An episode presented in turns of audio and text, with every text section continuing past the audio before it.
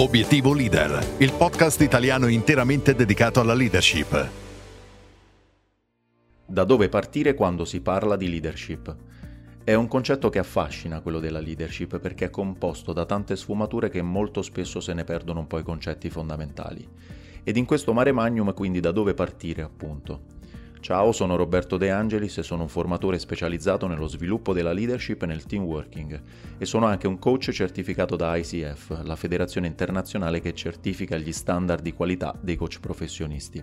Ti do il benvenuto in questa prima puntata del podcast in cui ti parlerò dello starting point quando si parla di leadership, ossia dell'argomento principale dal quale poi discendono tutti gli altri. Ho avuto sempre una grande passione per questo tema, infatti ho letto molti libri tecnici oppure biografie di personaggi che hanno fatto un po' la storia ed incarnato l'ideale di leader, da Churchill ad Alessandro Magno fino ad arrivare a Re Dalio.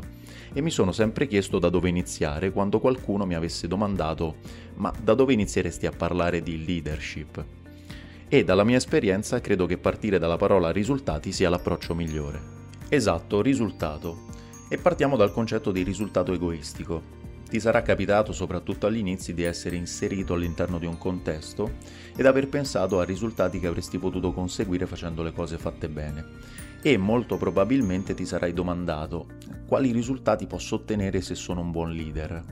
Risultati che ovviamente possono essere sia di tipo economico oppure gratificazioni. Il focus in questo caso è rivolto verso l'interno, cioè sei più concentrato su quello che puoi ricevere piuttosto a quello che puoi dare a quel contesto. Il punto invece è proprio un altro, è partire semplicemente da una domanda differente. Al posto quindi di chiederti quali risultati posso ottenere se sarò un buon leader, prova a cominciare a domandarti quali risultati possono ottenere gli altri se li aiuto nella loro evoluzione personale e lavorativa. Ecco, questo cambio di paradigma rappresenta un po' l'essenza della leadership e quindi andiamo a vedere proprio quello starting point di inizio puntata, ossia quel concetto principale dal quale poi discendono tutti gli altri concetti quando parliamo di leadership.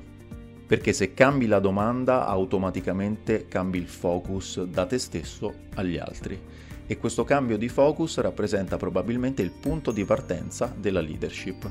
Infatti per me la leadership inizia quando stimoli lo sviluppo e l'evoluzione dell'altra persona. Non ne servono 10, 20 o 30 di persone, basta semplicemente stimolare lo sviluppo e l'evoluzione di una singola persona per poter dire di essere in presenza di leadership. Voglio concludere questa puntata suggerendoti questa riflessione. Scegli un tuo collega oppure un tuo collaboratore e pensa ad una difficoltà che questo collega o collaboratore ha in maniera ricorrente. Ecco, cosa farai domani per aiutarlo ad essere meno in difficoltà rispetto al giorno precedente? Con questo è tutto e ti do appuntamento alla prossima puntata.